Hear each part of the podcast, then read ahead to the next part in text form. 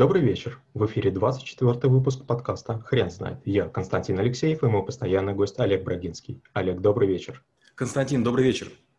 Хрен знает, что такое личные границы, но попробуем разобраться. Олег, почему личные границы – это навык? В какой-то момент времени мы вдруг понимаем, что нам некто или нечто мешает. Кто-то шумно сопит, кто-то громко топает, а, может быть, даже задевает нас плечом. Мы сердимся, мы не знаем, что делать. В какой-то момент мы взрываемся и говорим гадости.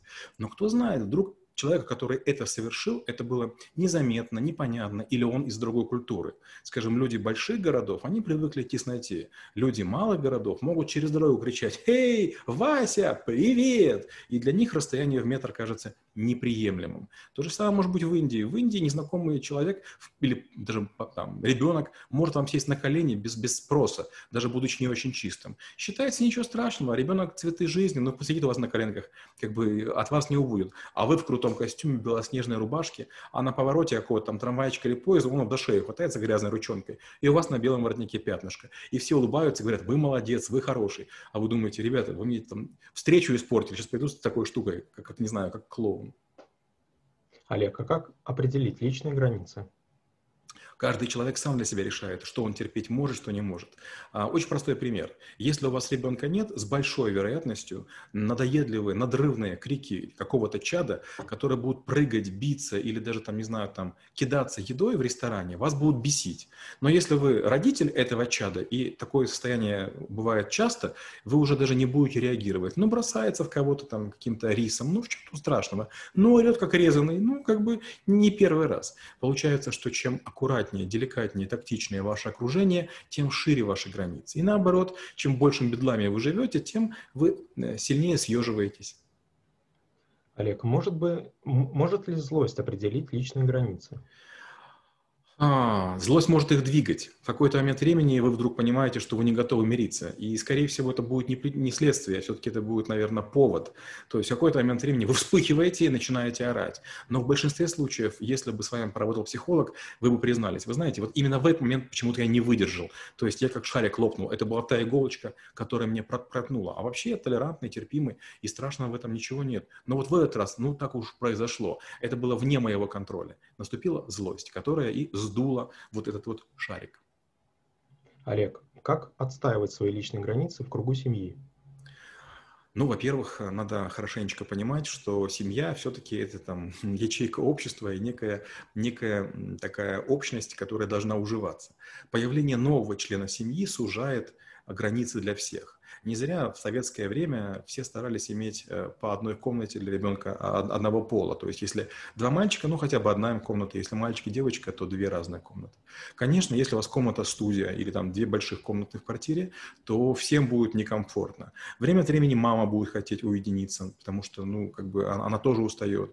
Время от времени папа будет говорить, я хочу посмотреть футбол. Иногда дети будут приглашать друзей, которые будут устраивать черт знает что. Вы же не можете запрещать своим родным детям кого-то не приглашать. То есть всегда у вас будет конфликт. Экзамен против какого-то шумного шоу. Мигрень у кого-то против а, желания побеситься и покидать, не знаю, мяч или там пошвыряться подушками. Олег, как отстаивать свои личные границы на работе? Еще более сложная штука. Далеко не всегда вы диктуете правила. Поэтому, если вы уже замечаете за собой, что ваши границы чересчур чувствительны, надо поговорить с шефом и сказать, вы знаете, говорит, я хочу работать, я могу работать, я буду работать. Мне чуть-чуть тесновато. Вот мне бы мебель переставить. Я когда во Франкфурте работал, у меня был товарищ, э, он из Испании, и у него была очень интересная такая штука. Он э, по, по обед, во время обеда ел лук. Он ел лук как яблоко, такие сочные большие сорта, и он его ел. И, естественно, с ним в комнате работать было невозможно, ну и как бы над ним немцы издевались. Значит, э, на двери у него было два знака запрещающих. Первое, он некий звук по-немецки неправильно произносил, он был перечеркнут, а второе – лук. Но парню было все равно. В конце концов, он нашел албанца, который с ним согласился и лук есть, и в одном кабинете работать. И, и все у них было нормально, а мы все остальные страдали. Ну вот как бы шефы говорили, послушайте, это уникальные люди, и, скажем, они знают язык языки которых не знаете вы. Хотите, чтобы мы их уволили? Учите албанский, учите испанский. Олег, бывают ли моменты, когда личные границы можно нарушать? Трудно сказать. А, в моменты напряженности, в моменты аварий, катастроф, наверное, приходится нарушать границы. Называть человека на «ты», орать на него, еще что-то делать.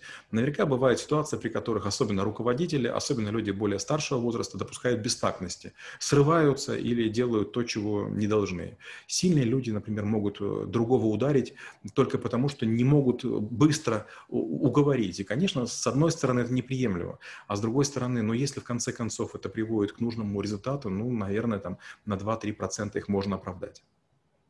Какие последствия могут возникнуть при нарушении личных границ? Если вы слишком часто нарушаете личные границы, вас будут сторониться, вас будут избегать, и это может плохо закончиться. Например, в Москве у меня есть пару знакомых, я просто терпеть не могу с ними находиться. Они постоянно меня берут под локоток и шепчут прямо в ухо. Я не девушка, я взрослый мужчина, у меня нормальный слух. Будь со мной на расстоянии 80 сантиметров или метра и говори в лицо. Нет, человек заходит сзади, сбоку и начинает шептать. Ты компанией руководишь, у тебя веса там 200 килограммов. Ну веди себя как мужик, мне прям это бесит. Но в конце концов, конечно, конечно, я от них пытаюсь всячески дистанцироваться и стараюсь не появляться в тех местах, куда они меня зовут. Олег, спасибо. Теперь на вопрос, что такое личные границы, будет сложно ответить. Хрен знает.